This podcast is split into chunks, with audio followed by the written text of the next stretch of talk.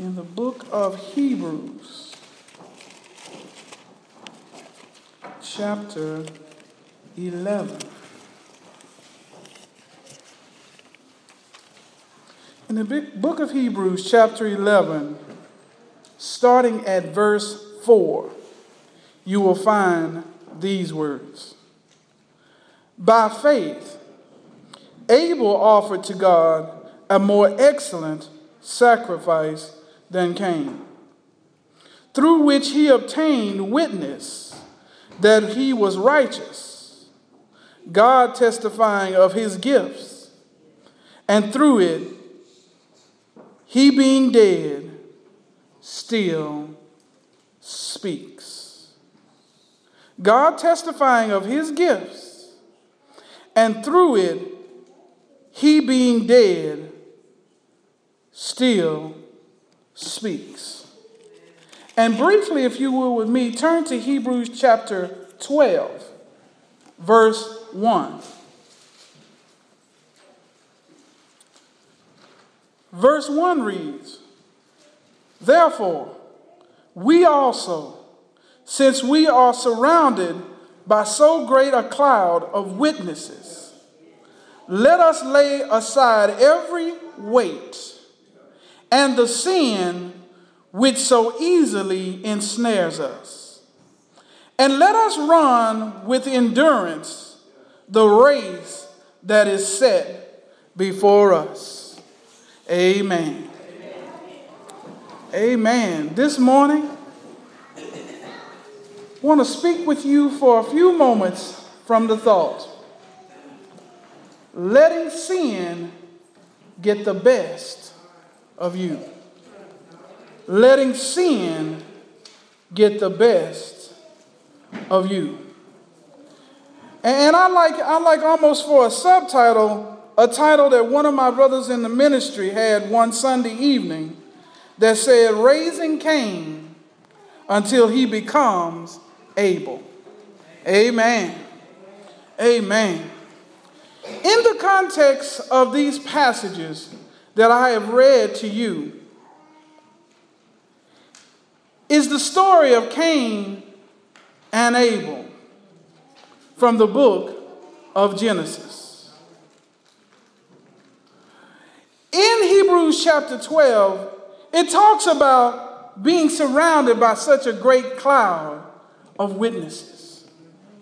And Abel, being one of those witnesses, was obedient to God, even unto death.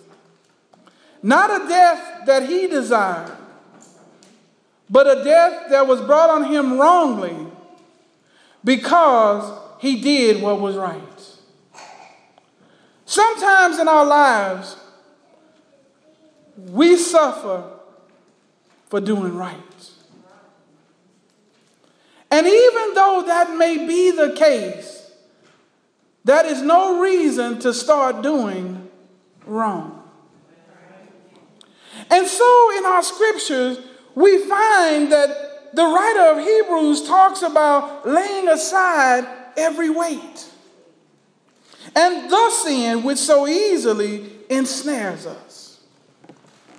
There are many weights in life, many issues, many concerns that we allow to slow us down and to cause us to get caught up in things that we never should have been caught up in in the first place. Sometimes we are weighted down by our relationships. Our relationships with husband and wife, boyfriend and girlfriend. Sometimes mother and daughter, son and father, all kinds of relationships, we find ourselves getting weighted down. Before we know it, we're in relationships that are not working right as we expect it to work. And before we know it, we're doing things we ought not do. We find ourselves sometimes lying to one another, sometimes treating one another so badly verbally and sometimes even physically. Because the, the idea of how the relationship is supposed to be going is not what we envision. So we become angry and we sin. I'm talking about weights that so easily ensnares us. We start to look at situations where we feel like we've been violated financially or emotionally, and then we respond by violating the other person. But the Bible says, recompense not evil with evil, but evil with good. In other words, the writer was saying, don't turn back and do evil towards someone who does evil to you, but do good to them. Jesus Christ epitomes that when those who would beat him all night long, would spit on him and call him all kinds of names, he still died. They didn't take his life, but he gave it freely for his love toward them. Even though they did bad against him, he did good for them. And he said to the Father, Father, forgive them, for they know not what they do. And that's what happens a lot of times. We need to be in a posture of praying for the ones who treat us wrong because sometimes they don't know what they do. And even when they do, they don't know the totality of the consequences for what they have done. So we need to be prayerful for those who despitefully use us. We need to always stay in the mode that Jesus was in. Because we don't know where our prayers are going, where our actions of goodness will do in changing the life of that one who has come against us. Father, forgive them, for they know not what they do. Now, in the context of the passages that I've read to you, there is the story of Cain and Abel. The text lets us know that by faith, Abel gave a more excellent sacrifice than Cain. We can almost substitute the words by obedience, Abel gave a more excellent sacrifice than Cain. Empirically and implicitly, we know that in the story of Cain and Abel, that God had made clear to them what is the sacrifice that he required of them. He required an animal sacrifice. He required a burnt offering. He required an animal to be killed and the remains to be burned on the altar. But for whatever reason, Cain decided that he would do something else. Cain decided that he, since he was an agriculturalist, he would just bring an offering from agriculture.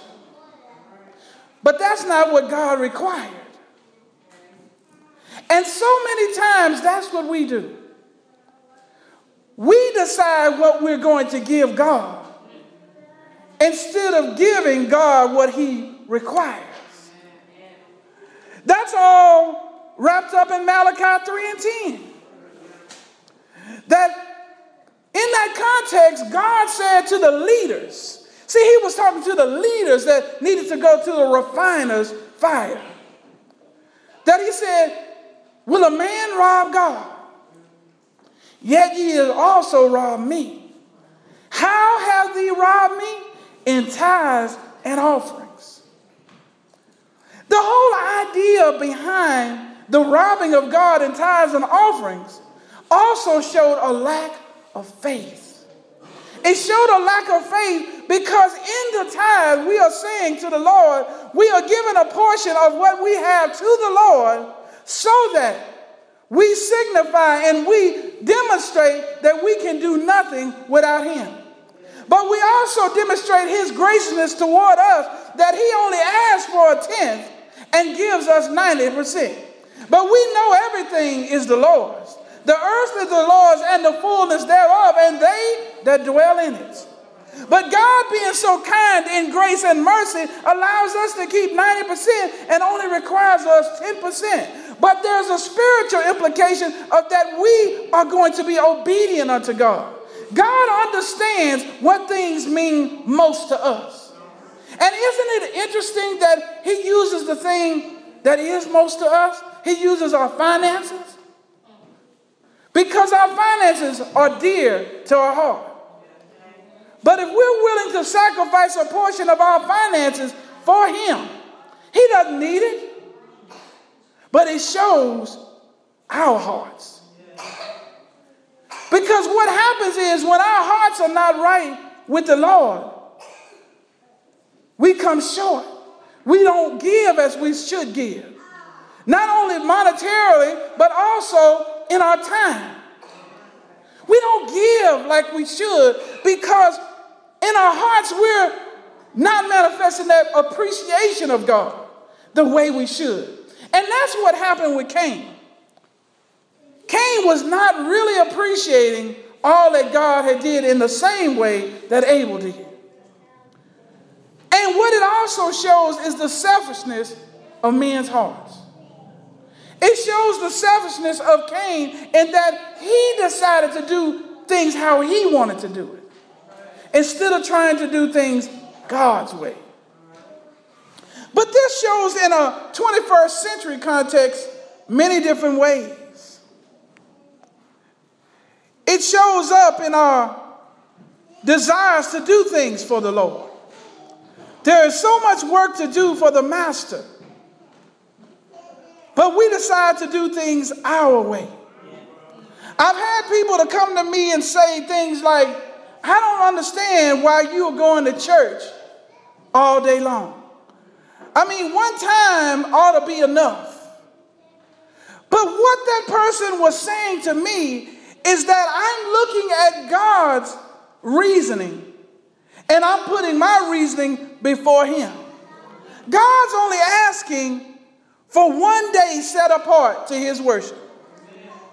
We got six other days of the week to do what we want to do. But now we're starting to say it's our day. Somehow the Lord's day has turned into our day. We're trying to figure out how can we shorten our services? How can we make them earlier so I can have more of my day? Nowhere in scripture does it show that this day is our day. Nowhere in scripture did it show that we died on the cross for the world and was buried, and on the third day morning we rose from the grave. But it is his day. And we got to get back to the love of God. We got to get back to loving God. And it's just not going to be lip service, but it's got to be in our actions. Oh, it's easy to say, Bless the Lord, and, and I'm highly favored, and the Lord is good, and his mercy endures. It's easy to say it, but are you going to put some actions with it? Are you going to sacrifice more of you for the work of the Lord? Because that's what he's looking for today. He's looking for a church that's all about doing his will. And so, what we don't want to do is we don't want to get caught up in our own selfish ways, and we don't want to caught up, get caught up in coming short of that which God requires of us. So we got to give ourselves a real good looking over and look at our days and our weeks and our months and look back over the things that we're doing for the Lord and see what that's adding up to and get back with the Lord in prayer and see what the Lord would have us to do. Time is winding up. The days are getting shorter till that day when he's coming back for his church. So we got to get urgent. We got to get in a hurry about doing his will and not to get ensnared in the issues of life. Sometimes we get ensnared with the things that we desire. We have a job and we're able to sustain ourselves, but we want a little more. So instead of waiting on the Lord to supply it to us if it's according to His will, we step out and take more away from God so we can get that which we want for ourselves. And it just doesn't happen in money, but it also happens in time. Sometimes when we should have took that time in the second job to work for the master, we took a second job so we could get a new car. But we should have waited on the Lord because the Lord would give us what's in His will. He says, Seek ye first the kingdom of God and His righteousness, and all these other things will be added unto us. But we get our priorities upside down. And that's what happened with Cain and Abel. Cain got his priorities all out of order. Then, when the master, when God showed Abel his, his pleasingness, showed him how he was pleased with his offering, and showed Cain that he was displeased with his, instead of Cain repenting and turning away from that and starting to give the sacrifice that God required, he got mad. And God said, What's wrong with you? Basically, he saw his countenance had changed. He said, What's wrong with you? He said, Why are you mad? That you didn't do what I told you to do? Why are you mad because you did not do what I required?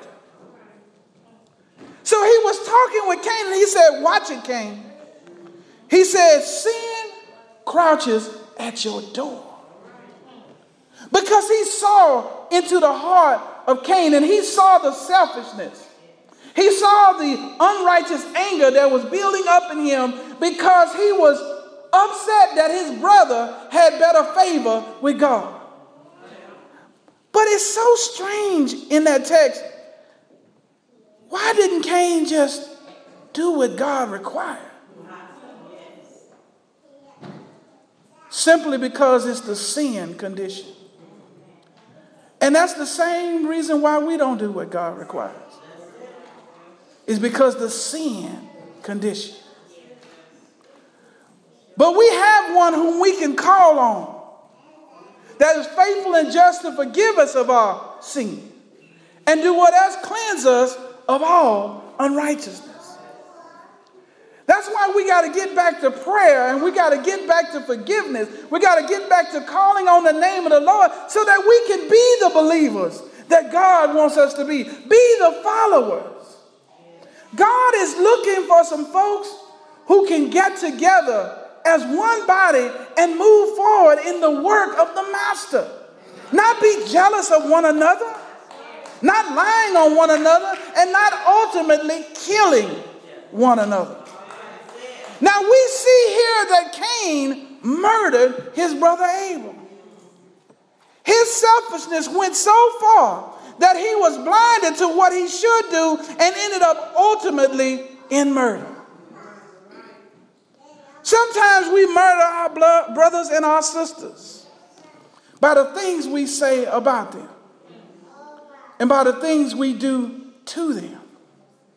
They don't die physically, but you kill their spirit.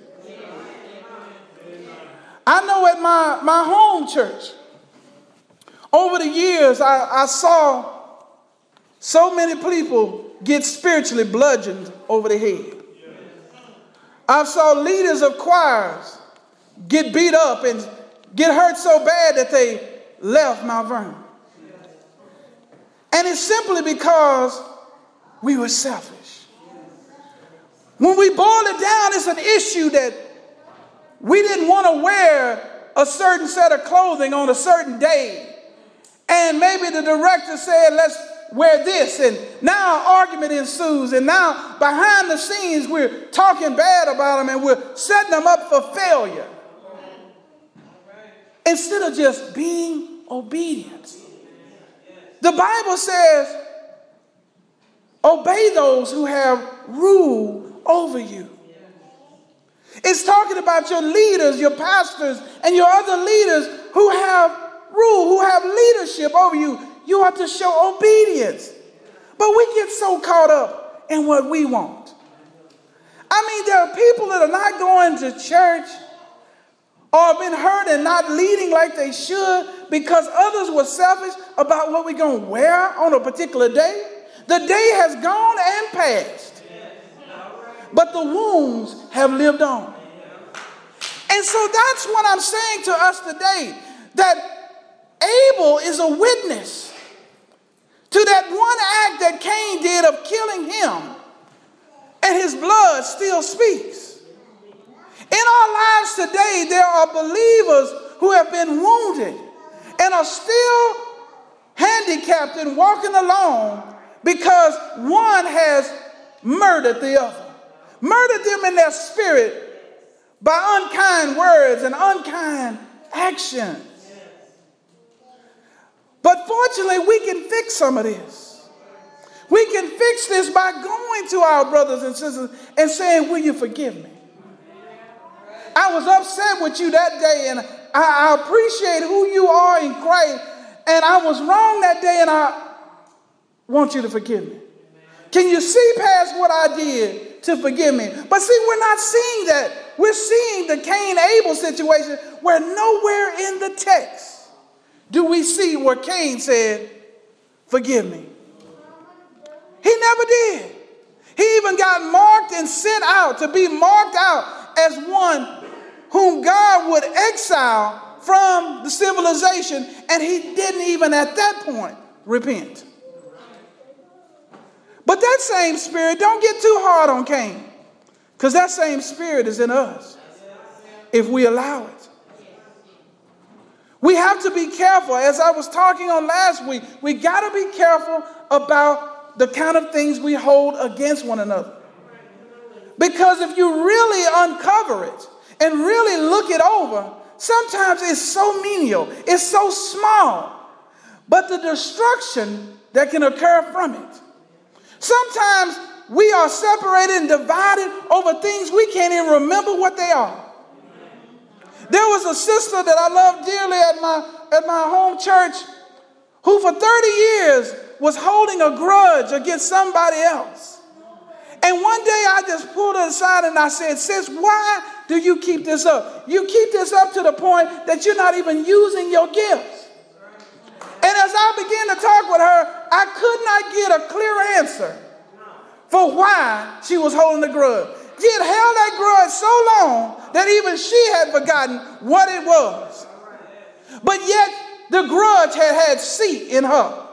This called the root of bitterness. That's what I'm saying today. Don't let that root take root in your heart.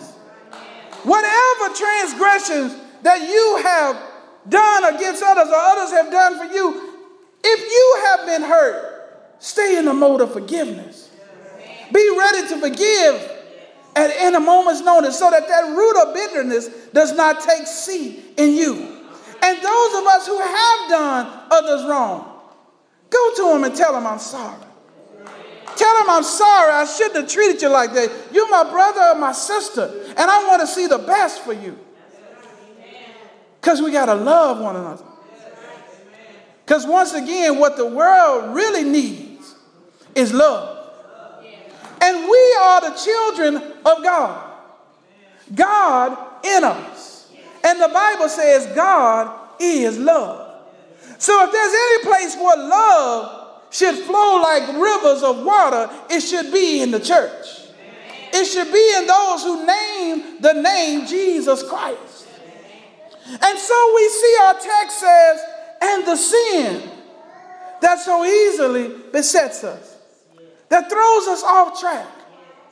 There are many churches that are not functioning right.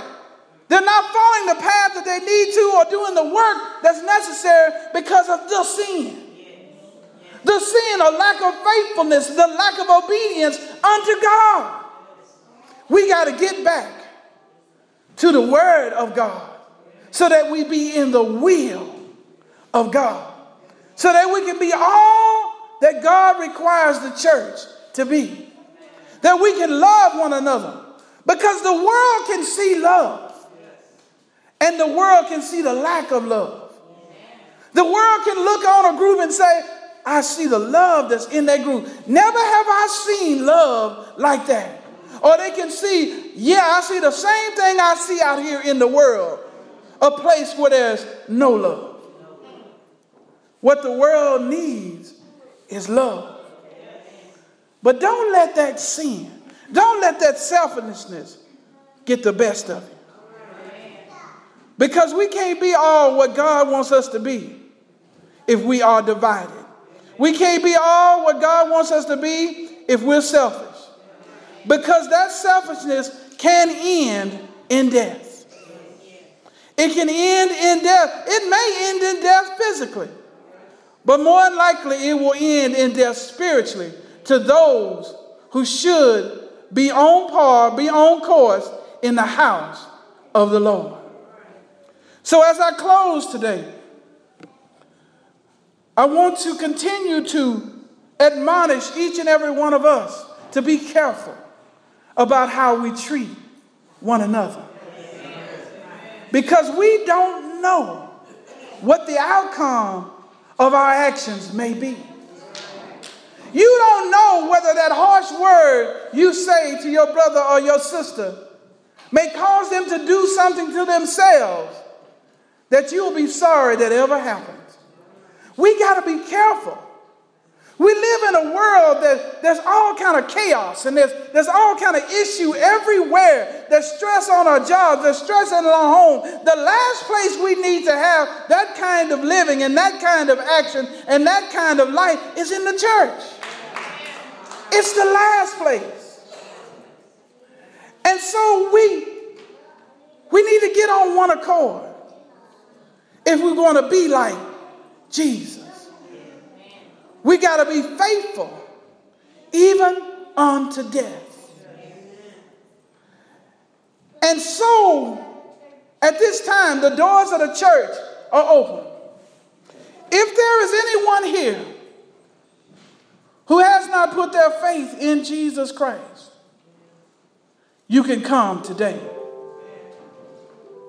The Lord is willing and He's able to save your very soul. One Friday evening in a place called Calvary, he died for the sins of the world. They took him down off of that cross and put him in a borrowed tomb. And three days later, he rose from the grave with all power in his hand. And it's the same power to save you just as you are. You don't have to get yourself together. Because Jesus has already paid it all. He wants you to come as you are and ask Him to live in you. And He will make you brand new. Why don't you come today? Why don't you come? Tis the old ship of Zion.